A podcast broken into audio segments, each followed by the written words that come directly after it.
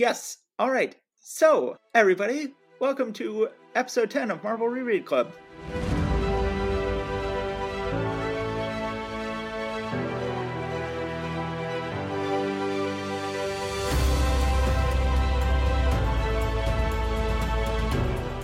Yes, absolutely. So this is Steve and Matt. I'm Steve. I'm Matt. And hopefully you should know that by now, since, you know, we've been doing this for a little while.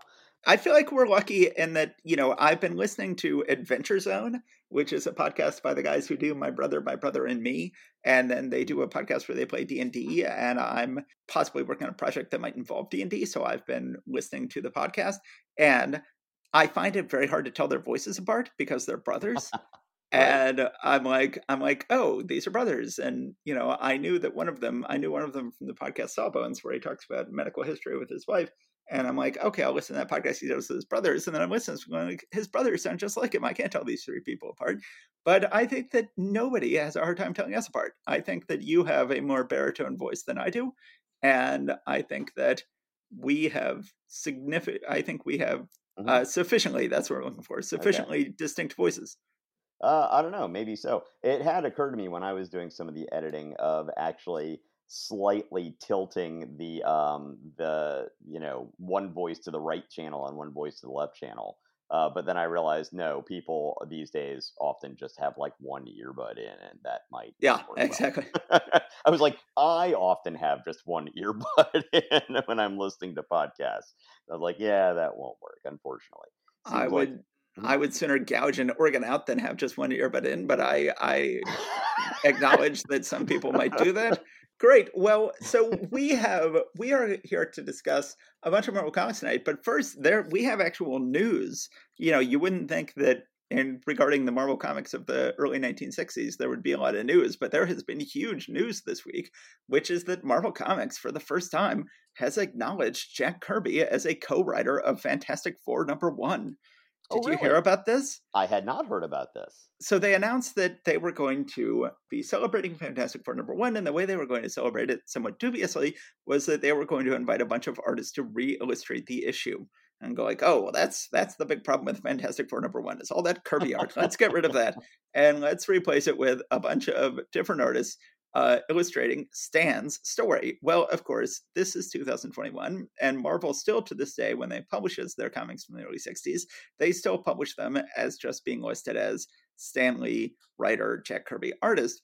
And even though that is, you know, generally regarded by historians and certainly the fan community as not being sufficient credit-wise for Jack, and this finally was the tipping point. They said, yes, we're going to have a bunch of artists re illustrating the issue, the issue that was written by Stan and Jack. All right. And Great. so they are they this was finally you know removing kirby from the process entirely finally forced them to admit like oh right he should still get some running credit so this is a huge uh, turning point we will see if they ever go back and you know when they publish obviously they're not publishing as many trades these days as they used to but at some point they should go back and republish all these trades and go like okay you know let's go ahead and give jack at least co-writing credit on each of these issues and give uh, you know i assume steve gets co-writing credit on the issues where he got co-writing credit in the original issues or got solo plotting credit in the original issues but giving him co-writing credit in the issues before he was getting that credit would be wonderful as well. Yeah. Yeah that's great. No i had not heard that. That's uh good for them. Uh, I mean, you know, a little late, but you know, it's you know, but better than the alternative, I guess. All right, so where are we here? What are we? Uh, what are we doing? Where are week? we tonight? January, January twenty, no, twenty something. January nineteen sixty three, I believe. Is that correct? Yes, the Marvel Universe just published one superhero comic in 1961, Fantastic Four number one from November 1961. Then we have so far in this podcast covered lots of great Marvel comics from 1962. At first, Fantastic Four was bi monthly and then eventually became monthly, and then a bunch of other comics joined the stable. And now we are moving into 1963. Now, this tonight we are going to cover Fantastic Four number 10, Incredible Hulk number 5, Journey into Mystery number 88, featuring Thor's, Strange Tales number 104, featuring the Human Torch, and Tales to Astonish 39, featuring Ant Man. Good, I read the right comics. Yes. Good. which is good because I actually we were late starting to record today since I hadn't done my homework and I had to go and reread some of these. Uh, so yeah, okay, It good. I did the right thing. This is a reread club. That is what we do That's in right. the reread club. We reread. That's right. So even though I have read these uh, within my adulthood, uh, I needed to go back and reread them for this. Okay, so let's go ahead and start with start 1963 Marvel with Fantastic Four number 10. All right, let's so do it. on the cover it says hold your breath here is the return of Doctor Doom and then we have two jokers here on the cover that we only see the backs of the heads of. It's Stan and Jack. So we Yep. have Stan saying, "How's this for a twist, Jack? We've got Doctor Doom as one of the Fantastic Four. And then Jack, who is shorter, says, "And Mr. Fantastic himself is the villain. Our fans ought to flip over this yarn." And then there's a arrow pointing toward them saying, "In this epic issue, surprise follows surprise, as you actually meet Lee and Kirby in this story, plus a gorgeous pinup of the Invisible Girl." And Mr. Fantastic is in the bottom right hand corner looking positively malevolent.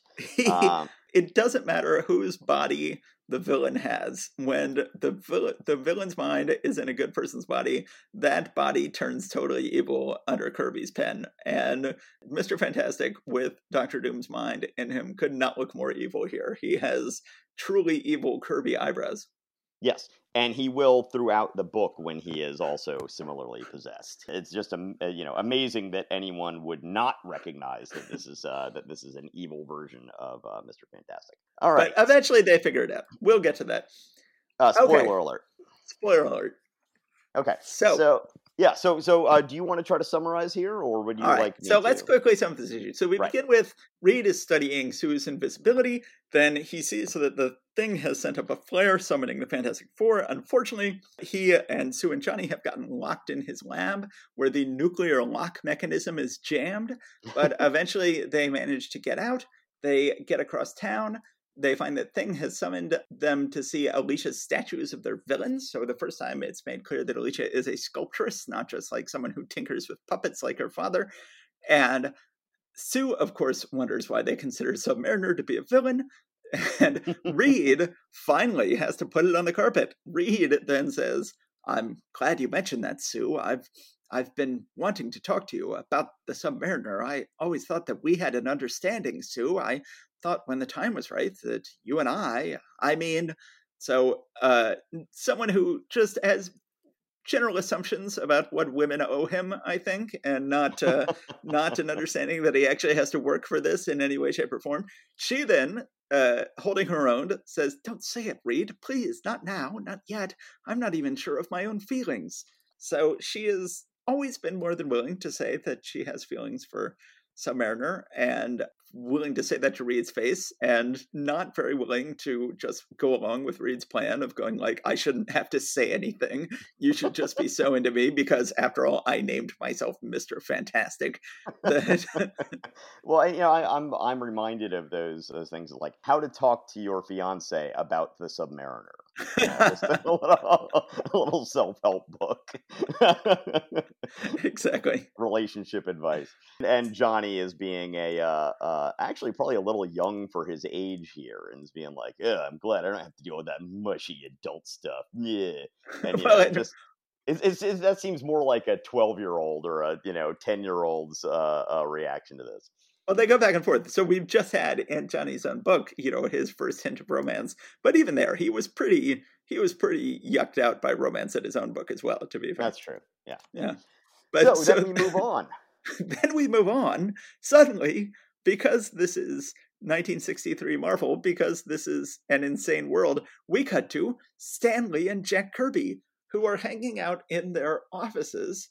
Uh, it's never says the Marvel offices. It says the office. It says the studio of Kirby and Lee on Madison Avenue, which is where Marvel had their offices. And the most fascinating thing we get right away was so first of all we never see the fronts of their faces. We only see the backs of their heads of lee and kirby throughout this issue as they become characters in the book.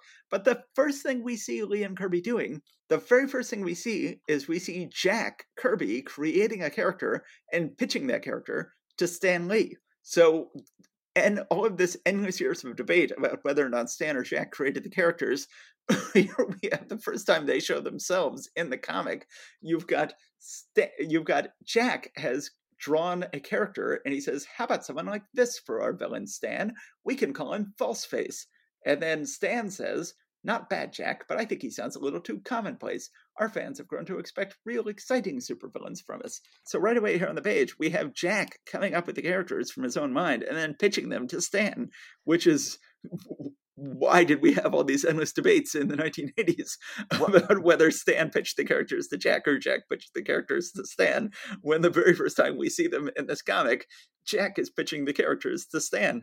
Well, but then at the same time, you know, he's pitching characters to Stan, and Stan is like, eh, no, that's not what we want. We need something a little different. We need something a little better. So it is sort of shown as a back and forth, but certainly certainly, you know, Jack deserves more credit than he originally got. I mean, yes. they're they're pretty much acknowledging that here really early on. Uh, but yeah, it, it, it I think it shows definitely a creative um, uh, synergy going on here between them. It's my understanding that Jack Kirby tended to work in an office in his own house and would just come up to the Marvel offices maybe once a week or so to drop off pages and discuss upcoming plots. Yeah. So, uh, so yeah, but, this is so we have this sort of fiction here of Stan right. and Jack working in the same office nine to five at Madison Avenue, when in fact Jack was telecommuting already at this point in and, real life. And Stan builds on this over the years and really keeps up this idea of the Marvel creative crew being like this chummy clubhouse of of you know guys just coming up with this neat stuff in their their their little fun house and that's one of the things that i think really sort of irked some of the guys who were like um, this is not yes. how things are. Uh, Steve Ditko really does not want to play along with that whole uh, that whole thing, and that will come up later. But that's a story for another day. So right now, uh, yes. we see Jack and we see Jack and Stan hanging out, coming up with characters, and then who should walk in Dr. Dr. Doom. Doom. Dr. Doom walks in the door, and it just so happened they had just talked about too bad that Dr. Doom is lost in space, possibly the greatest villain of all. Says, yeah, we sure can come up with a menace like him every day. And then it happened. Did somebody mention my name? No, it can't be. It isn't possible. But it is. It's Doctor Doom. He's alive. But how? How did you save yourself from being hurled into endless space? It is a long story. We will not discuss it now. So, which is a great. At one point, I wrote about on my blog about how this writer talking about when he learned to write, learned to instead of always have people talk about how they got from place to place, just have people show up and go like, "I'll tell you about it later." And it's like, oh, it was the most liberating thing I ever learned as a writer is to just have people show up and go and tell you about it later. So at this point, we as readers are like, are they really not going to tell us how Doctor Doom survived in outer space? Well, eventually they do, but they come up with a more dramatic place to actually tell us the story. Uh, but, so the, by the way, I uh, I'm I'm I'm very interested in your Doctor Doom voice there. That's, yeah. uh... so I read I read all of these comics to my son, and I the problem was I had already sort of given Namor sort of a Middle European type accent, and then I realized I should have given it to Doctor Doom when I got to Doctor Doom. so I ended up giving Doctor Doom sort of more of a Boris and Natasha type voice, which I sort of regretted. I should have given him Namor's voice. But anyway, yes, that was my Doctor Doom voice. You just okay. got a little glimpse of it there. So as you can tell, this story has already gone completely insane. we've we've had a lot of meta postmodern stuff already in this comic, and now things are getting even crazier. Doctor Doom, who last we saw hurtling into space on a meteor, now shows up in the offices of Lee and Kirby. Now, Lee and Kirby have inserted themselves in the story. They are not coating themselves in glory, though, because they have Doctor Doom tells Lee and Kirby, summon the Fantastic Four here to their doom. And Lee and Kirby go, okay, we will do that. So then he says, I demand you call the Fantastic Four and summon them here. Johnny then Johnny answers the phone, says to Reed, phone call for you, Reed. It's Lee and Kirby. They'd like you to go to their studio and work out a plot with them. And Reed says, Strange, we just finished discussing a new plot yesterday, which implies that, okay, so right away we've got this idea that the Fantastic Four know who and Kirby are and have been working on the comic with them, which is fine. An idea they would return to many times over the years, but they're implying that like he's not telling I told them about our most recent adventures. He says I discussed a new plot. which implies that Lee and Kirby are publishing fake adventures of the Fantastic Four. well, I don't know. I, I, would see it as you know they want to discuss uh, you know how they're approaching telling this particular story, but but so that that's to refute what you're saying. However, to argue your side of things, I think a little bit better. Um, if you go back to the previous page, says too bad Doctor Doom is lost in space, and Jack says, "Yeah, we sure can't come up with a menace like him every day." So yeah. it's you know simultaneously doing this whole thing of oh, this is just we're chronicling their real life adventures and we're making this stuff up as we go, like all mixed and muddled in together. But somehow it seems to work. Yes, mm-hmm. so so we are left with the possibility from now on that the the Fantastic Four are real and they really do work with Lee and Kirby, but they are not telling us their genuine adventures, and that Lee and Kirby are telling us at least slightly fictionalized adventures of the Fantastic Four. But we definitely know that Lee and Kirby are not very heroic people because they are instantly willing to summon the Fantastic Four into a trap to their deaths and just count on the Fantastic Four to be able to work their way out of it because they summon in Reed, who comes in by himself, and then they Doctor Doom knocks out Reed, teleports away to his castle. Still very unclear where his castle is, and then he yes. tells, but he tells Lee and Kirby, then go ahead and summon the rest of the Fantastic Four to my castle. So they know where his castle is. The Fantastic Four know where his castle is. The text never says where his castle is. Will remain tremendously unclear in this issue. But obviously, Lee and Kirby know, and Reed, Sue, and Johnny know because everybody has been told to go there. Meanwhile, we then go back to Doom's castle with Reed and Doctor Doom. Doctor Doom then tells Reed about what happened to him. He was flying through space on an asteroid, seemingly to his death, but was found by some aliens, the Ovoids, who said, Oh, hello, Mr. Strange looking dude who's flying through space on an asteroid. Let's bring you in and tell you all about our wonderful culture and technology, including their ability to transpose minds from one body into another body, which he instantly does to Reed Richards. He goes like, "Oh, they've taught me how to transfer minds. Let's transfer minds. Okay, I'm now Reed Richards. You're now Doctor Doom. Up, oh, good thing that we had your teammates show up. Your teammates are here. You, of course, will instantly tell them, but wait, I'm Reed Richards in Doctor Doom's body. And frankly, if I had lived through the last nine issues, I would instantly believe that. But yeah. They, well, well, they, and also with the with with the way that Reed looks at this point. I mean, that very first moment when the mind swap takes place, he looks just utterly malevolent. he's, you know, he, he's just looks. He's just a ghoulish look on his face, and it's just like, yeah, no, um, if I knew you and I know what you usually look like, and this is suddenly what you look like, I'd say something's not right here. Yeah, well, as as we've made clear, his idea of romance is to say, I assumed that I could one day tell you I had some romantic interest in you and that you would save yourself for that day and indeed his uh he has not been looking you know i think he may have some eye contact issues. I think he may be on the spectrum to a certain extent. This has been hinted at over the years and apparently he makes so little eye contact with people that nobody notices when his eyebrows go totally evil and people are just like nope not going to pay attention to your eyebrows going totally evil. So um so yes so he nobody notices that he has totally evil eyebrows and they Nobody believes Doctor Doom when Doctor Doom is saying, but wait, I'm Reed Richards in Doctor Doom's body. And instead, they grab him. Doctor Doom is like, oh, well, we're in. I'm sorry. Well, I should say Reed Richards says, I'm totally Reed Richards, and we're totally in Doctor Doom's castle. And hey, I just happen to know that Doctor Doom has this gigantic glass cell in the basement in the dungeon of his castle. And let's go and go through this trapdoor down into the basement, down into the dungeon of the castle, and lock Doctor Doom, quote unquote, in this gigantic glass cell and leave him here with some oxygen canisters so that he doesn't die of asphyxiation. And the rest of the Fantastic Four is okay with that.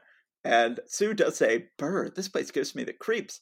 But then she leaves Reed and Dr. Doom down there. Oh, yes, I give you enough oxygen to last for a while, but it's only actually for a couple of hours, not for a couple of days. Goodbye. And then they leave him there. We then cut to seemingly well, uh, a... where in, in the recent past he has already actively sucked the oxygen out of a room that he had them trapped in. So now he's like, "Oh, I'll give you a little bit of oxygen to give you a little bit of time." It's like, you you've already tried to asphyxiate these people much more aggressively than you're doing right now. But he's growing. He's, he's learning and growing as a person. Then we got to some amount of time later. Obviously, it's not that much later because he just said that Reed doesn't have that much oxygen. But there's been enough time for a news cycle to have passed because Doctor Doom and Reed's body has. They've all gone back to the Baxter building. Dr. Doom and Reed's body has kidnapped all the animals from the zoo a news cycle has passed. This has appeared in the newspaper with a daily bulletin article saying zoo animals missing. Dr. Doom has then experimented on these animals, and they all escape from his lab. Uh, and so suddenly there are all of these animals coming out of Reed's lab, and they all go into quote unquote Reed. And, and, they and go, they're, mini- they're miniatures. That's why one. did all of these? Why why have all of the missing zoo animals turned up as tiny miniatures in escaping from your lab? and he goes like oh it's okay it's okay that i got, stole all the animals from the zoo and shrunk them down it's because i have discovered that the reason why dinosaurs died is because they got too big and they got too big for their brains and therefore if we want to last for a long time we should be too small for our brains so i've invented a shrinking ray and i will then shrink every member of the fantastic four until they become smarter and then they will have more control over their powers and you will have greater flame powers johnny uh, Sue will have greater invisibility powers. Ben will be able to change back and forth between Ben Grimm and the Thing, and they all instantly fall for this. They're like, "That sounds like the best idea in the world. I think he should do it to me first. I think he should do it to me first. I think he should do it to me first.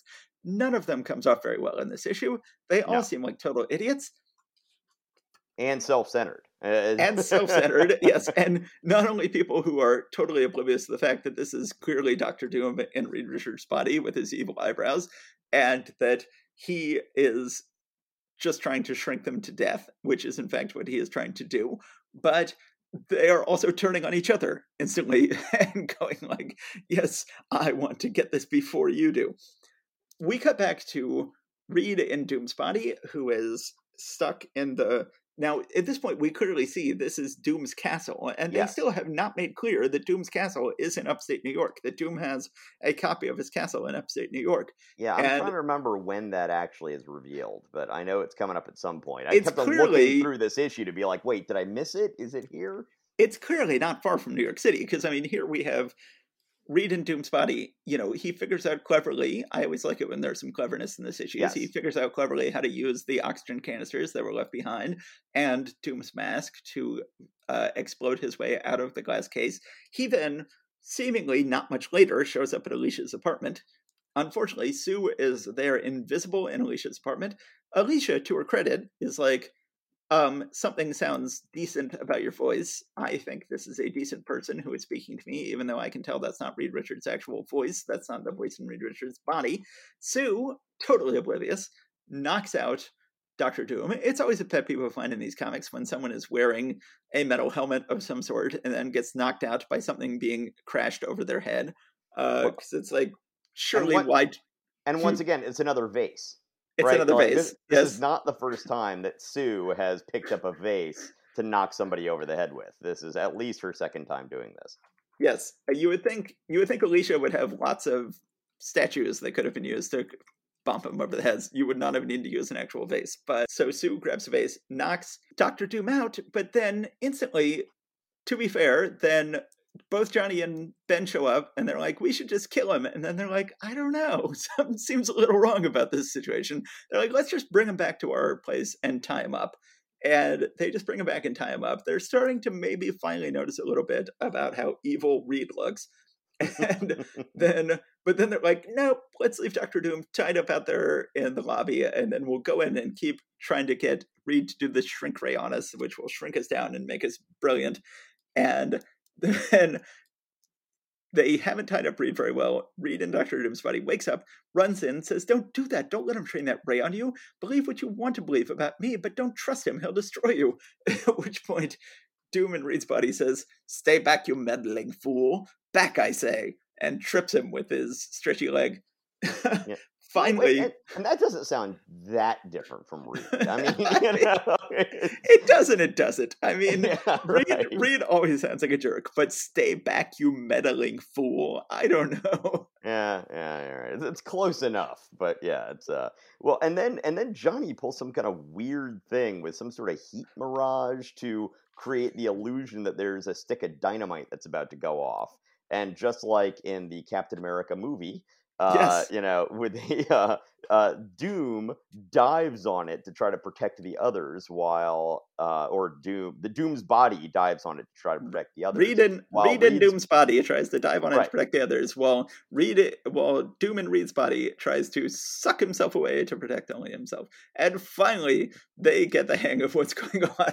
they finally realize, like, oh, actually, when Doctor Doom was telling us I'm Reed Richards in Doom's body, that was actually totally believable, given the lives that we live, and we should have believed him in the first place. They then fight, and whoops, Doom then loses concentration, and that's enough to lose the mind switching. And so suddenly he they go back into their own bodies, and then Doom actually falls once he's back in his own body, falls in the way of his own shrinking ray.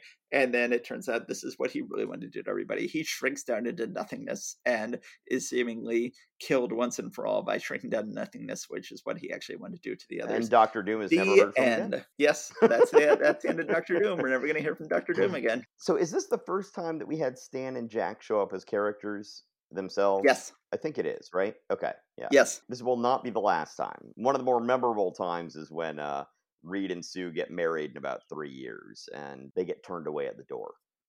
Yes, um, they get turned away from yes. the wedding. uh, all right. So, so uh, an absolutely yes. insane issue.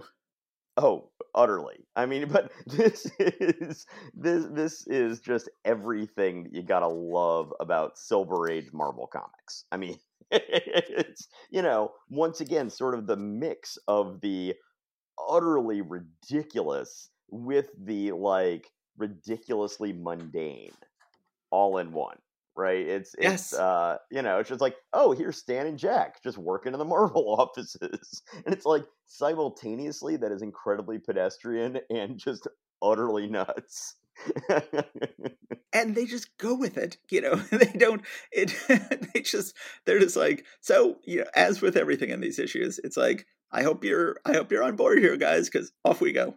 Right. So an absolutely crazy fantastic four uh issue. We're already running late let's keep going let's get to yes. Incredible Hulk number five. So we're going to have this thing that's going to start to happen, which is that Kirby is going to be leaving these books this is Kirby's last issue of Hulk. Next month, we're going to get to Kirby's last issues of Human Torch and Ant Man, and we are going to have Kirby living all these books. So here we have Kirby's last issue of Hulk, and it is a doozy. It says on the cover, more powerful, more dangerous, more uncontrollable than ever before. Here comes the Hulk. We have the Hulk escaping from a cell. A blonde uh, Roman god type figure is saying, Slay the monster in the name of Tyrannus the Mighty and it says two great Hulk thrillers featuring Beauty and the Beast. So yes, we're we're going to be introduced to what Tyrannus, Tyrannus. What do you? I, I guess I'm gonna call him Tyrannus. Um, Tyrannus. Let's go for Tyrannus. Yes, we will be introduced to Tyrannus in this issue, who does show up again later. Uh, oh yeah, you know, not many oh, yeah. years later. Yeah. No, no, we we got plenty more Tyrannus over the years. I mean, it's weird because you know it's sort of like in these early days you could have Fantastic Four comics in which there was one god of the uh, of the cave world who had his own little yellow servants called Mole Man, and then you could have Hulk comics where there was another god of the underground world who had his own little yellow servants called Tyrannus, and that wasn't seen as contradictory. I think it's like, right. oh, well, these are different comics, but then very quickly they had to go like, well, wait just a second, if this is all one universe, then is it Mole Man or Tyrannus who rules the underground world? And they had to make it clear, of course, you know, that's not a flaw, that's a feature then right. we can have them fight a lot. So very soon, Mole Man and Tyrannus started fighting like crazy over yep. control of these little yellow guys and this world. Okay, Indeed. so once again, as with last year of Hulk, we've got two different Hulk stories crammed into this mm-hmm. one issue. Either one of which would be a twelve issue storyline today. yeah, uh, I don't know, twelve issues, but uh, but yeah, certainly a lot of stuff happens. A tremendous amount of stuff happens in these issues. I should say the inking on this Hulk story uh, is really beautiful by Dick Ayers. Dick Ayers, I love his inking on the little yellow guys here on page one. Yeah, it's uh, Dick Ayers. I think inks all of the books this month once again. Yes, and uh, I find him a little bit uneven this month. Uh, there are some times when I look at his stuff and it looks like that sort of he's doing it with a mop and the paper seems to be bleeding. But then uh, there are other times when it looks quite nice. And yeah, this first page of this issue, I actually uh, particularly like the sort of delicacy with which he approached the Hulk's face yes, um, on this one. It's uh, it still keeps a lot of the you know the beastly nature of it, but uh, you know has a has a deft touch, uh, which I really like. yeah. I thought right. I think it's really well. So then, all right. So then, let's just quickly sum up this issue. Uh, we have General Thunderbolt Ross. So the first time we find out what General Thunderbolt Ross's job is, they describe him. They misspell the word hemisphere, and they describe him as they describe him as being in charge of the Western Hemisphere Defense Command. So now we know what branch of service he is. He is in the Western Hemisphere Defense Command. First, we have Thunderbolt Ross watching films of the Hulk. Then we find out that Tyrannus, not the Mole Man, rules the underground world, served by little yellow men, banished to the center of the earth by Merlin, has the Phantom of. So, right, we're getting this thing where there's like, let's toss in, you know, we've got the public domain at our disposal. Uh, and so Merlin, he's in the public domain. Okay, Tyrannus was was banished by Merlin to the center of the earth. Oh, and Tyrannus also has the Fountain of Youth. That's in the public domain. Turns out that's underneath the earth. So he's got that. And says, so and we ha- specifically calls out Ponce de Leon. Uh, yes, Ponce de Leon, he's in the right. public domain. and so then Tyrannus decides he wants to conquer the surface world. Bruce and Rick are going to General Thunderbolt Ross's house. They run into Betty there. Betty then says, Sorry, Bruce, Dad isn't in yet, but may I introduce Mr. Tyrannus? He is an archaeologist. So Tyrannus has decided to go undercover with a secret a secret identity in this in this surface world. That secret identity is Mr. Tyrannus. So he has taken his name and he has added a Mr. in front of it. So, um, and wait, if if Merlin banished him to the underground world, how is it he's just up here? I think I don't think he banished him magically. I think he just told him you have to go live underground now, which he did know. for fear of Merlin and didn't realize Merlin's been out of the picture for a good fifteen hundred years now. Yeah. But now clearly he's starting to realize he can go back to the surface because he has he is now courting Betty as Mr. Tyrannus, uh, a local archaeologist, and Betty, of course, wants to make Bruce jealous. So he says, so Rick says to Bruce, like, what's the matter, Bruce? What's bugging you? And Bruce says, just a feeling, kid. I don't like his looks.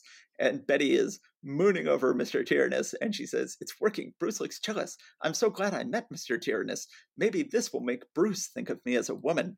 So Bruce and Rick realize they'd better follow Betty and Tyrannus. Sure enough, Tyrannus takes Betty into a secret cave, and Betty quickly realizes, wait, I'm not showing you around this cave. You clearly know your way around this cave. You're clearly not Mr. Tyrannus. You're Tyrannus, the ruler of the underworld. And so then she gets kidnapped by him. The Hulk and Rick are right on their tail. They follow afterwards. They go down to the center of the earth, and Tyrannus knocks out Hulk with gas, Mhm. which is always one of Hulk's great weaknesses. Then instantly, so right, we're on page seven of this story, one of two stories in this book, and we've already gotten to, as we've talked about before in this book, they cover everything that will ever happen to the Hulk happens in these six issues. And sure enough, we get Hulk being forced to be a gladiator. So we get Hulk in full gladiator costume being forced I, to be I a had forgotten. I'd forgotten about this. That we get Gladiator Hulk right here in issue number five. That that had completely slipped my mind until we came back to reread this. That, but this is why we have reread club. This is why we have Reread Club. So eventually they would get a Hmm. massive Planet Hulk storyline out of Hulk being a gladiator on a foreign world. Here we have Gladiator, Hulk being a gladiator underneath, fighting a giant robot of Tyrannus and his little yellow creatures. It looks like a Rock'em Sock'em robot. looks like a Rock'em Sock'em robot. And then the Hulk then, you know, manages to tear the whole place down, tries to attack Tyrannus. Tyrannus says, but I'll kill Betty. And he's like going, okay, if you promise not to kill Betty, I'll do whatever you say. Then we have an amazing montage on page nine of Hulk doing all of these slave tasks, seemingly over the course of like a year for Yeah. Tyrannus of building this huge temple and turning the flow of this underground river and posting, putting up all this fence and seemingly much time has gone by. But then Rick dresses himself up as a soldier, frees Betty, tells Hulk that Betty is free. Hulk is finally free to let himself go nuts. He then pushes two pillars apart like Hercules. Like I guess what? Oh, that's like Samson. Samson. He pushes two pillars apart like Samson, brings Tyrannus's kingdom down around his heads, escapes with Rick and Betty. Unfortunately, Betty gets amnesia, so she won't remember how heroic Hulk has been. And then they get back to the surface world. It is an absolutely crazy story to cram into 11 pages. Now, one thing that I found myself wondering, and I don't, I, I should, I should remember this better. What was the state of the Hulk's brain when we finished the previous issue? Did he have Banner's brain? I thought I remember he did. I guess he sort of did. But Yeah. you know, but they always make it clear in these issues. Whenever the Hulk has Banner's brain, they always make it clear that that the Hulk's personality asserts itself. Yeah. And so it's never really like it was in the Mantlo issues where the Hulk is acting like Banner. The Hulk is just talking like a nerd. You know, but, but by the way, Matt, when Matt said Mantlo issues, we're talking about Bill Mantlo, the writer of Hulk when we were kids. yeah, um, and is probably most well known to uh, the population at large as the co-creator of Rocket Raccoon. Uh, Yes. But he's done much, much, much more than that over the years. one Okay, of my so- favorite writers as a kid, and uh, and in in fact one of my favorite writers right now, even though he has met a tragic fate. But we will get to that later. Um, so yes, so a great story, an insane story. Not not the only insane story in this issue. We're about to get to insane story number two. I will quick more quickly sum up insane story number two. We have in the second story. This is one of the rare cases where they actually hear on the radio. We cut to Tibet. First of all, we've got the Hulk again jumping around, and it looks like he's flying in the pictures that they say he's leaping in the text. Thunderbolt Ross hits him with the freezing bomb that the freezing missile he threatened to hit him with a couple issues ago. The Hulk shrugs it off quickly, shrugs it off quickly, proving that indeed it was a mistake. But then Yeah. we cut to Tibet, the first view of a Tibet-like nation we've gotten in Marvel Comics. We're soon to get lots of those, where a the communists are invading Tibet, something that actually was going on in real life, and the High Lama of Tibet is saying we must put out the call to the world for someone to save us from this communist army, General Fang's communist army, which is invading Tibet. And they Well, don't ju- just, explicitly say clear, they Tibet. don't say Tibet. Okay, I'm sorry. I was sorry They for say they say the they say the Principality of Lhasa, L L A S A, L L H A S A. L-L-H-A-S-A. All right, uh, Yes. Lhasa. So, uh, so, but it's clearly supposed to be Tibet. They're wearing Tibetan hats, and so then Snowy put out the mountains and all call- they put out the call for someone to save them, and then Rick and Bruce are in their lab, and they go like, "Yes, let's do that. Let's go free Tibet." They've been listening to one Beastie Boys album too many, and they go, "Let's go free Tibet." So then, this we get this absolutely crazy thing where the where Bruce says. I'm. I need to come up with a plan to free Tibet. First, I'll become the Hulk, and then I'll come up with a plan. Which is like, Right. oh, okay. And That- sure and that- enough, that's one of the reasons why I was asking, like, wait, what was the state of Hulk's brain in the last issue? Because yeah, and then and then Hulk goes and pulls a book off the shelf and Yes, starts Hulk- using. Hulk comes up with a clever plan, says, First, I need to read a book. The Hulk goes to his library, which is in his lab, and pulls a book off the shelf and says, Here it is. This book will help me demolish that creep and his whole crummy rat pack. Now call the airport and reserve a couple of seats. So then they're like, Okay, let's travel in a plane with the Hulk just wearing a scarf to cover the fact he's a Hulk. Doesn't work. The the flight attendant realizes who he is. They then fly out of the plane, and again, in a panel that is clearly drawn as if they are flying, yes, they're changing direction in the air. But then in the very next panel, they are clearly leaping, and they are not flying their way across the Atlantic. They're leaping their, uh, sorry, the Pacific, I guess, leaping their way across the Pacific. And then they go to Tibet, and it turns out that the Hulk's plan, they fight the army a little bit in bed, and then the Hulk's plan is that he has, it's unclear if he has brought this. Presumably, he somehow brought this with him, although it's not exactly clear if he had a suitcase with him. He has brought a gigantic, abominable snowman outfit. They never say Yeti, they say abominable snowman. He has bought a big white furry outfit with him, uh, or found one there.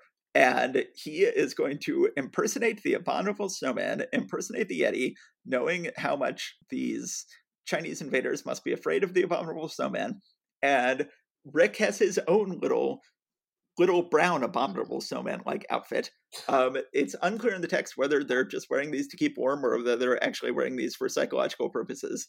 They, I, I, they I say think, it I either think, way. I think that Rick's is just a is just a, a, a you know winter overall kind of thing. Uh, it's you know like a snowsuit. Uh, that that's the impression I got. I didn't think he was supposed to be like the you know the Yeti's kid sidekick, but who knows? It's very unclear.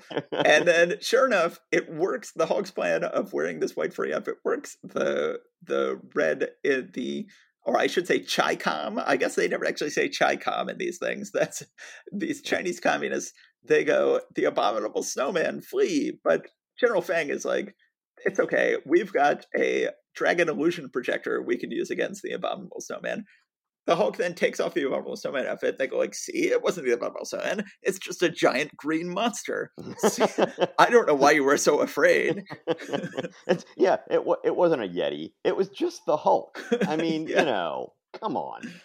They uh, they then put him in an electric cage. They've made it clear that electricity is somehow makes it hard to break out of things. There's a gorgeous panel on page ten where the Red Army uh, attacks on horses Mhm. Kirby is Kirby can draw anything, including a army attacking on horseback, which is infamously one of the hardest things to draw. He draws the hell out of it. The Hulk, now no longer pretending to be the vulnerable man, fights the Red Army. Rick is still wearing his furry outfit, and then they go back and forth.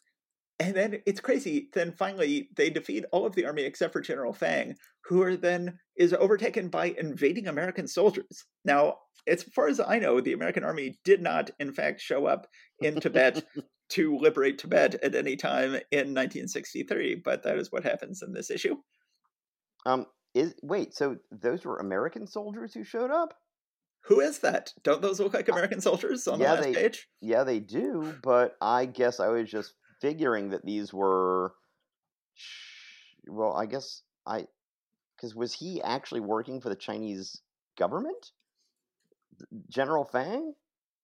I don't know. I think so. I, I, I thought he was some rogue and that this Oh. was the Chinese army coming in, but I, I once again very unclear. I, I I am now that you say that, that those were Americans. I'm like I, I don't know. Maybe they are. I'm not sure. On the shoulders of those soldiers, like you know where you've got the sergeant stripes and stuff like that. There's a little uh, thing that looks like a flower patch. Yeah. Um, so I, I don't know. It's unclear. One way or the other, this guy's going to get get his just desserts. Yeah, somehow. Because Yes. America is liberating Tibet in, two, in 1963. Mm. Okay, they decide that General Fang will get his just desserts, and Bruce and Rick come home, and then they decide that their job is done. Right. Well, and, and and they come home thousands of miles away and days later. They I guess they just leap the way home Yep. over days. okay. Sure. Okay, So- two absolutely crazy stories. Kirby says his goodbye to Hulk for the time being, hmm and could not go out on a higher note. I think this is a great issue.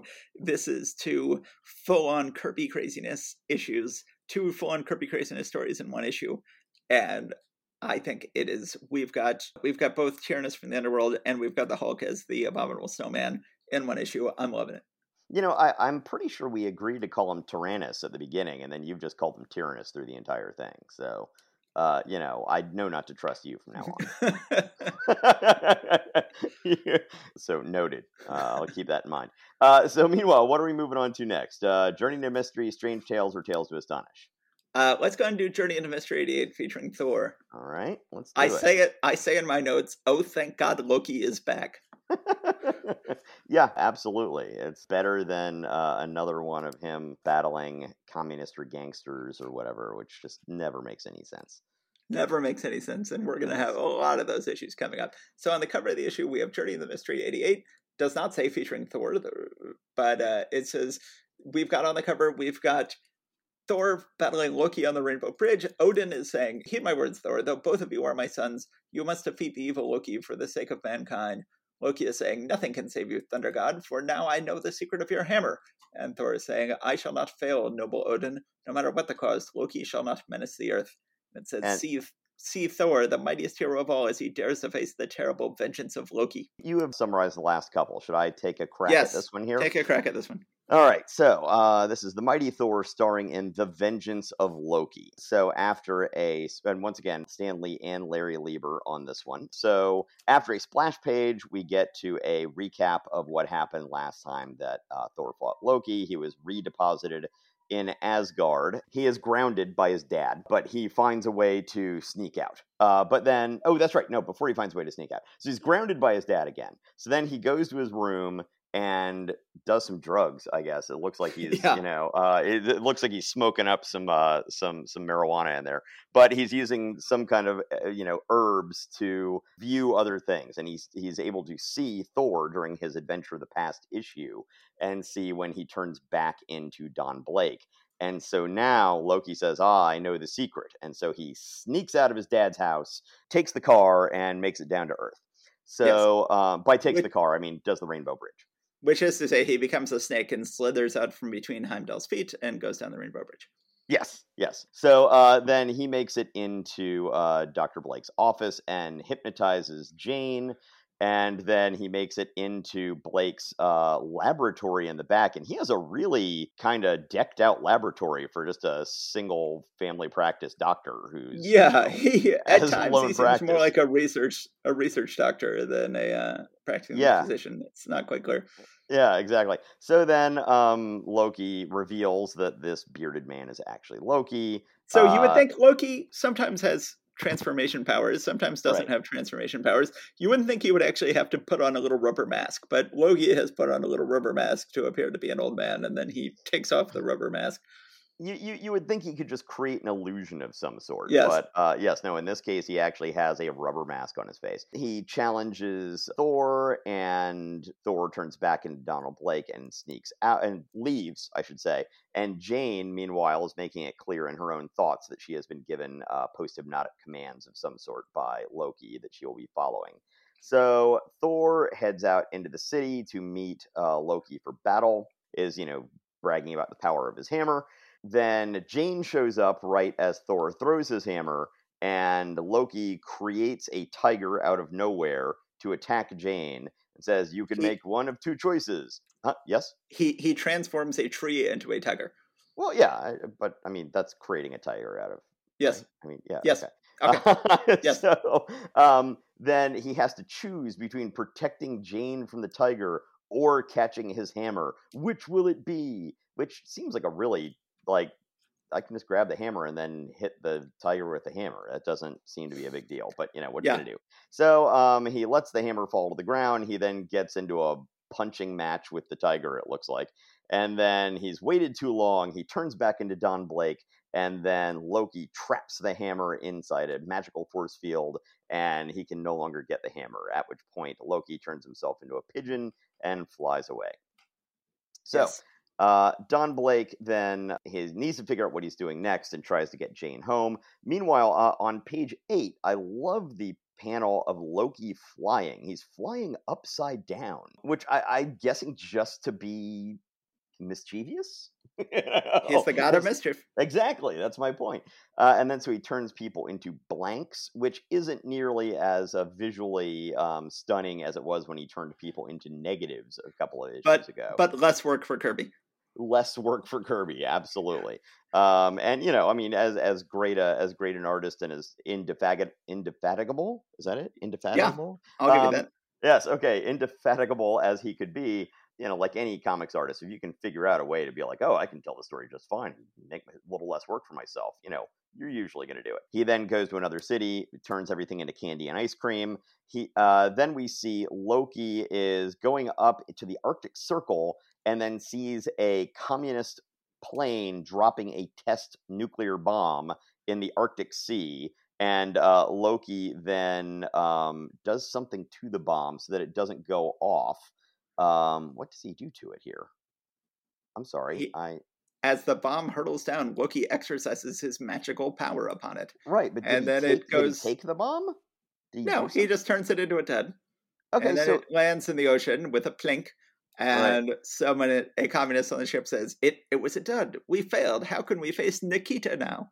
Right, but that just seems like such a weird little like that doesn't pay off anywhere with anything. It's just weird. I'm sure he Anyway, so- probably turned it into ice cream or something.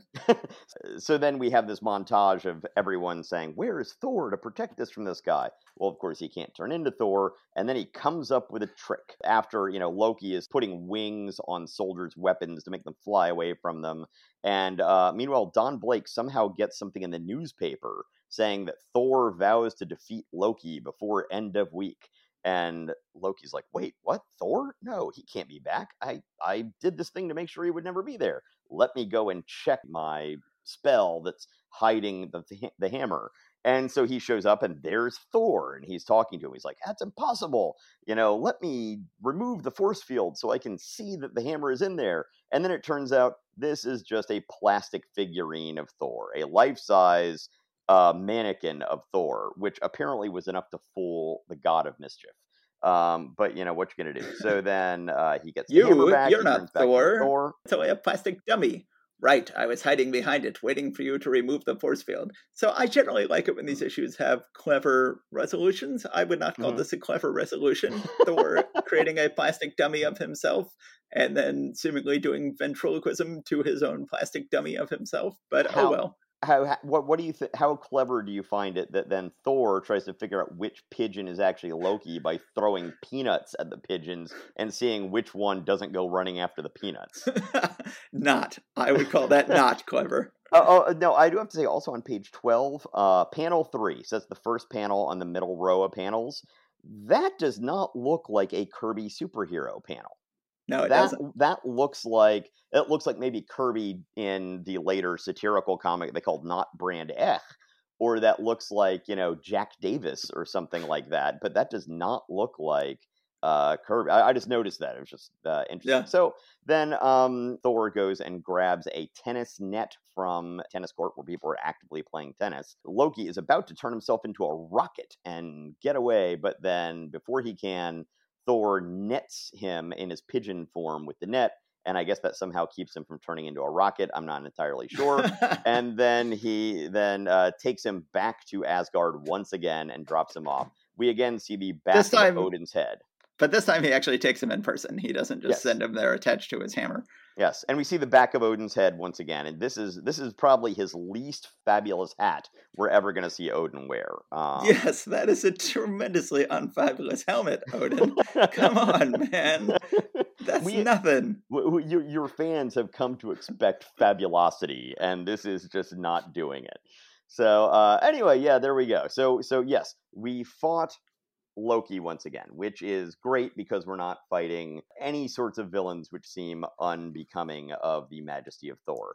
On the other hand, we do have Loki being fooled by Dr. Don Blake just throwing his voice from behind a mannequin and all sorts of other, you know, little weird things. And yeah, it's the first time I read I reread through that bit with the atomic bomb, I was like, "Oh, okay, well clearly that's going to be used in his plot coming up in a minute." And it didn't occur to me later when it wasn't. I'm just like, that's just such a weird anyway, okay. But uh yeah, so this is good. Um Yeah, we're no, it's to see great to Loki have- again. It's great to have Loki back. It's fun to it's fun to have uh, Loki is a great villain. It's fun to have them interacting. I wish the story had been a little clever. Of course, you know we're talking about the difference between Stan and Larry. So you know this is this Yeah. is a Stan and Larry comic, and say Stan and Jack and Larry comics are not as clever Yes. as Stan and Jack comics. Yes, true. So um shall we move on to Strange Tales? Yes, let's move on to Now, Strange Tales. Let me let me say that as much as the as this character will go on to become a major punchline for pretty much the rest of Marvel history. I gotta say, when I actually went back and first read his first appearance here, I love him. I mean, you know, it's pretty great. He's- and I, I think that every time they've attempted to make him less ridiculous, it's kind of made him more ridiculous. You know, uh, one one thing that I learned uh, back when I was uh, waiting tables for the first couple of years after college, uh, that you know, like most restaurants, this place had the ridiculous little corporate birthday song that you had to sing to people on their birthday. And you know, when you first get here, it's like, oh my god, this is so humiliating. No, just okay. So then you're going to like happy, happy birthday. I forget what the song was, but you know, you just be doing your your thing, and you sort of be shrugging it off, rolling your eyes, and then after a while, you realize that just makes it more humiliating. You know Yes. what makes it less humiliating is throwing yourself into it with gusto. And um, uh, this is Paste Pot Pete. This is him throwing himself into it with gusto. And it works. And then he becomes embarrassed of himself later and just ends up making himself look even more ridiculous. So I, was- I, as I say here in my notes, like Pete's name is ridiculous, and you know, for many years afterwards, they talk about how ridiculous, like, oh, you used to be named Paste Pot Pete because the villain will eventually come back with a different name. But it's like, yes, as ridiculous as that name is, like his gun, the whole idea of this paste gun that can shoot Elmer's glue to do all sorts of amazing things is even more ridiculous than the name, and and even more ridiculous than the gun is his outfit, which is Oh. Uh, oh, just delightful. it I is just love magnifique. Paste Pot It is outfit. chef's kiss magnifique it is it is so wonderful it's so I will- unique I will go ahead and include. I don't usually include interior pages. I I must include the first interior page Oh, showing yes. that hat, that yes bow tie. oh That dear God, the bow grin, tie, the those grin, the- pants. the, the the eyebrows the beret oh my yeah no it's it's just uh it's i love it i absolutely love this here So we've talked before about how the only significant contribution Strange Tales featuring Human Torch made to comics history was the Wizard, where his ultra nemesis from these issues is the Wizard, who would eventually go on to become a major nemesis of the Fantastic Four, would sort of graduate up from this book to that book.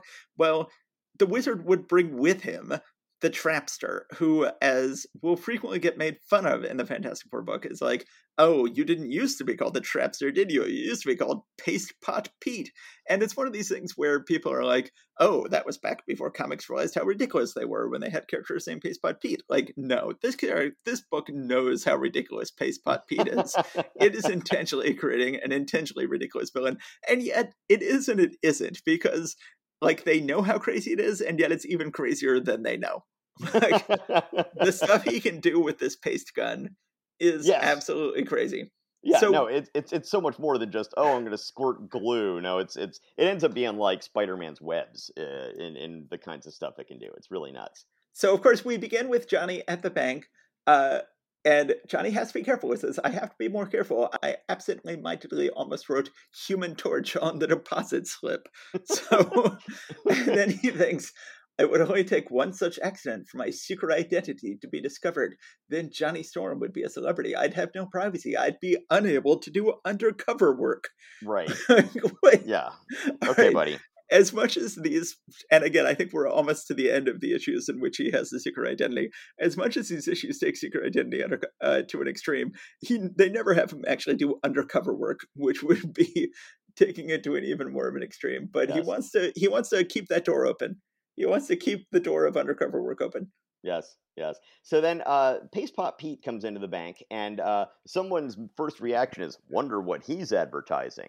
So I believe you have brought up in the past here that advertising stunts in the Marvel Universe must be really out of control. That just about Yes. any time you see a new supervillain show up, people's first thought is, hmm, I wonder what the advertising stunt is here. Yes, every time the sky turns purple, people are like, "Oh, it's a publicity stunt." Going like, "Oh my god, the ad men in your world are amazing. They can do all sorts of amazing things."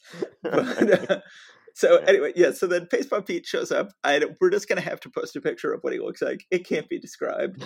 He is a glue themed villain. He has a gigantic pot of glue, a gigantic paste pot with him uh, hooked up to a glue gun. He starts gluing people to the wall. He glues the security guard's gun to his outfit. Johnny then, all right, things get so crazy right away. Johnny is like, well, I can't chase after him yet, so I'll send a flaming, I'll send a flame figure to chase after him while I then extricate myself from the bank. And then he finally gets out of the bank and he's like, oh, it's a good thing I sent that flaming figure to follow Paste Pot Pete. Now I've got to figure out where that flaming figure went following Paste Pot Pete. So the flaming figures seemingly have eyes and independent thought. And I guess they're passing some sort of Turing test here because he doesn't know where his flaming figure has gone in following Pastepot Pete. So there is some sort of independent consciousness being displayed by his flaming figures. Yeah, yeah, he, he's like some sort of tracking drone. Like, you know, uh, it's just like, hey, this is the guy, just stick with him. It's got, okay, I'll keep with this thing. Uh, meanwhile, I, uh, once again, just the visuals in this issue, I absolutely love. On page four, uh, third panel, so the first panel in the second row, Paste Pot Pete on the motorcycle. It's, uh, oh, just, it is awesome. It really, really is. Okay. Anyway, yeah. So then, Paste Pot Pete is going across town. He, of course, apparently, all anybody did in 1963 was test missiles. And we've this is certainly not the first time this week we've run across somebody testing a missile. The Americans are testing a missile. He's like, "Oh, I'll attach it, my glue gun to it. I'll shoot it. I'll shoot my glue gun at this missile test." And um, he ends up gluing Johnny to the missile and Johnny is flying away, glued to the missile. He do- doesn't dare flame on for fear of blowing up the missile, but then he turns on just one flaming finger and frees himself from the missile. He catches up to Paste Pot Pete. Paste Pot Pete is almost being defeated when Paste Pot Pete shoots again, it's sort of like Spider Man's webbing. You're right. He shoots a, a bit of glue at a plane that then takes off, and he yanks himself up and attached to the plane, attached to the plane with a string of glue, flies off, and then flies out over the ocean where he has a boat waiting for him. Thankfully, and makes it clear this is not why he had a boat waiting for him. He had no idea he was going to arrive in this way, but it's a good thing he did have a boat waiting there for him because then he falls off, and obviously Stan and Jack know they've got to keep her here because Stan and Jack are like, nope, we're not going to arrest Paste Pot Pete. We're not going to kill off Paste Pot Pete. We're going to have him remain free and easy at the end of this issue because he is going to clearly become the main villain from this point on, and we want him to be not be arrested at the end of this issue. And they're like, well, Torch, you stopped the Paste Pot thief. I bet he won't dare show up again. And Johnny instantly is like, won't he? I wonder. And then Johnny draws a gigantic flaming question mark in the air to show that he is wondering about this. Yeah, which which reminds me of the end of the Flash Gordon movie in the late seventies, uh, yes. where you know it ends with the end question mark. Yeah, exactly. So, um, yeah, this, uh, like I said, I I I adore the original, uh, the first appearance of Paste Pot Pete, uh, and I didn't think I would. Like, you know, I came in here and I was just like, oh, what ridiculousness is this? And then I immediately fell in love. because they lean into it. Exactly. That's my point. It's like, you know, if we're going to make it weird, we are going to make it weird. yes. which uh which yeah, I mean that that that's that's what I pay the money for. That's that's that's why I come to this show. He so, uh, this is a glue themed villain. They go whole hog. He is dressed the way you would expect a glue themed villain to dress. he is he in fact has like it's not just paint pot Pete. He's actually got a huge pot of paste that he is carrying around in one hand all the time, hooked up to his gun. Right, like a paint bucket, and and a paint and, bucket, and, and and that has paste kind of dripping out the outside of it too. It's it's like you know not even neatly contained. Um, which you know, and of course, I'm saying all this. This is exactly the kind of taunting that turned him into the trapster later. Which you know, uh, uh, I'm just I'm just contributing towards that um, towards that that ignominious end for him. And they he was never fooling anybody. Everybody took one look at him to this day, I would guess in comics, and they go, "You're Paste Pot Pete." yes. All right. So, shall we move on to the last comic of the month? Our final comic. This is going to be a long episode. Our final comic, we're talking about Tales to Astonish number 39, starring the astonishing Ant Man. A gigantic beetle has an army of insects attacking Ant Man. At last, you've met your match, Ant Man. Even you can't stop the hordes of the Scarlet Beetle. Now, one thing, you know, we talk about how much fun the different perspectives in this book must be to do, but I imagine they're also kind of challenging and a little exhausting. And this cover does not really it it, it kind of doesn't really work very well. So, uh, in my humble opinion. Oh so no, it does not. So we are looking straight down at a water fountain, and Ant Man is tangling with some bugs on the top of the water fountain. I guess he's got some ants playing sentry around him, and then he's battling some kind of other bug. But then, as we look down, we see the the rank and file of all the insects coming your way. But then, looking back in the background, there's no way you would see a skyline back there and be looking over trees if you're getting this perspective on the water fountain. So yeah, we're know, we're currently sort of getting a panoramic photograph sort of thing going on here, where when we look down, we're looking down, and when we look up, we're looking up, and it's a sort of shot like a panoramic photograph where Yeah, it, it, it feels the almost perspective shifts over the course of the drawing. it feels almost like a Picasso perspective here. But um, you know, and once again, though, as you say, you know, Jack Kirby is doing a ton of work here, and they're going to keep on working him hard. And I think every now and then, some of the second and third tier books uh, end up showing that that's going on. And this will turn out to be his penultimate issue of Ant Man, as we will see. Uh, next month we'll do his final one. Okay, but so then we have we have something that again something we will eventually see in the MCU right away. Flashing forward here on the first page, we've got Ant Man interacting with toys, which Yes. is would be a big part of the Ant Man movie they would eventually do because it's fun to see a little person interact with toys, which are shrunk down versions of full size things. So then we get to our story. Once again, we have the Ant Man shooting himself across town and landing on a pile of ants, and he it turns out is investigating because there's been reports of insects going crazy when being egged on by a crazy irradiated beetle. He tries to go deal with it. The crazy irradiated beetle not only defeats him, but takes his enlarging gas from him, sends Ant Man down into a pit, and takes the enlarging gas and makes himself into a gigantic irradiated beetle a gigantic evil irradiated beetle. He says, We insects who number in the trillions shall seize control of the earth from mankind. He then orders termites to tear down electrical poles. He orders all sorts of insects to steal dynamite from I- I- soldiers. And that dynamite panel is, uh, shall we say, dynamite. Uh, That I, dynamite I, I, panel is dynamite. I, I love the idea of this soldier, you know, like I'm gonna guard this ammo dump. You know, I'm gonna guard this armory. No one's getting past me. Meanwhile, in the back, they're all just moving every box of dynamite out of this room. You know, it's like bugs, spiders, and grasshoppers steal the dynamite, and then uh, spiders have been biting people. It turns out everybody except for the ants. The ants are loyal to Ant Man. And sure enough, the ants rescue Ant Man from the pit he's been tossed into. Uh, once again, honey ants. As you did some research, you found out there is such a thing as a honey ant, sort of. And once again, he's got honey ants leading the way. Uh, His ants are such are so brainwashed into following his orders instead of remaining any sort of solidarity with their fellow insects that they even get a bunch of DDT. They're like, "Oh, you want a bunch of DDT, Ant Man? We we see no problem with that. We love DDT." and so then I have the same bunch of sort of thought. It's just sort of like, uh, that's a little dark. Yeah. He's really testing their loyalty. So then, eventually, Ant Man and uh, Ant Man, who is small, is fighting Scarlet, the Scarlet Beetle, who is big, in a toy store. Well, hold on. Let, let me take a break for a second here. But while we're talking about the DDT, that you know, I think that they're just in such a headspace of working with the Comics Code Authority, where you know no one can ever die and there can't be too much violence and this, that, and the other. That they don't even have this kill those bugs.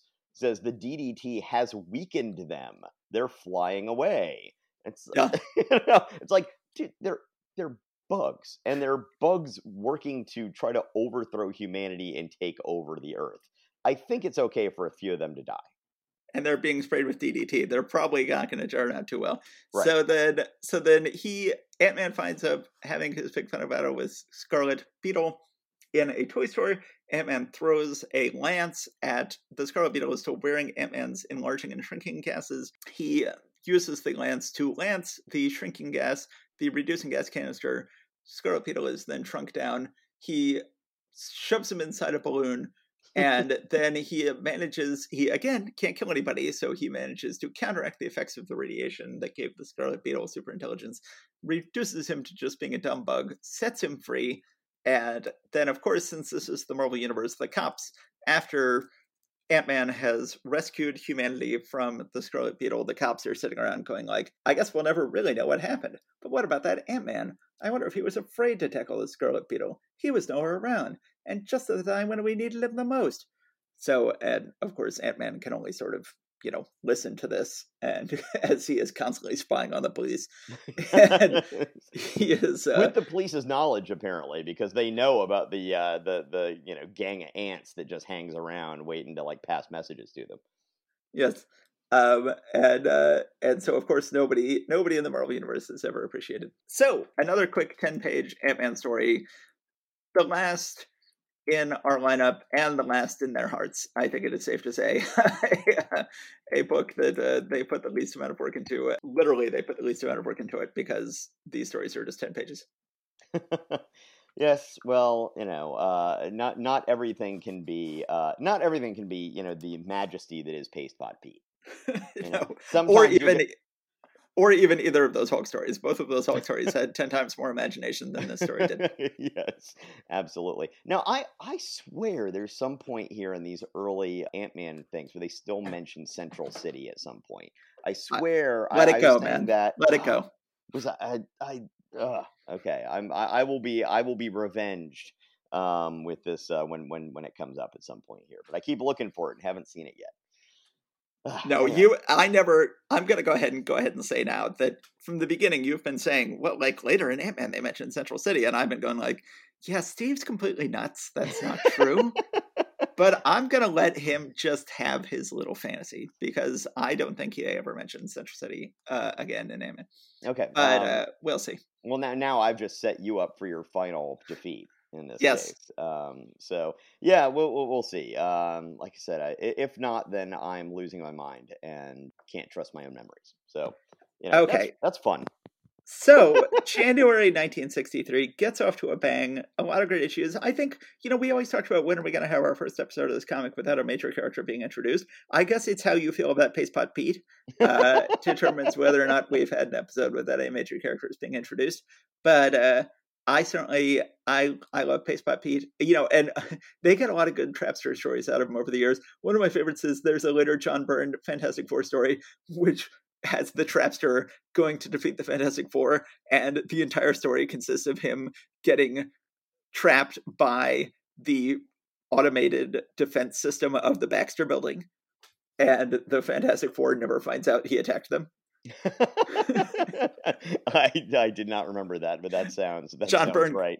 John Byrne got a whole comic out of that, and because Byrne was amazingly imaginative. Yep. Okay, so um, anyway, so we've had a good month. We're about to have the Kirby apocalypse. So, so yes, yeah. okay. Sorry, go ahead. I will shut up. No, I got nothing more to say. What do you got to say? Uh, uh, just thank you everybody for listening, and uh, we will look forward to seeing you uh, again here next. Uh, I guess we're doing this bi-weekly at this point, right? So uh, two weeks from now. I think whatever we say is what we will not keep to. So if we say if we if say we bi-weekly, say, we'll go back to weekly at this point, right? Yes. all the only thing I can say for sure is whatever we say we will do is what we will not do.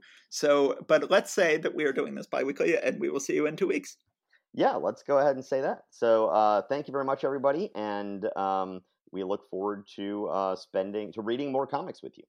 And we're we're trying to set up guest episodes. We're, yes. We've got a couple of them. We're going to try to episodes where we have guests, where we have got like two, we've got discussions. Two, we have got like two or three people we've been uh, we've been talking to. So hopefully we'll have uh, more than just the two of us on here at some point. That would be great. Okay, right. talk to you soon. Bye. All right, bye. Take care.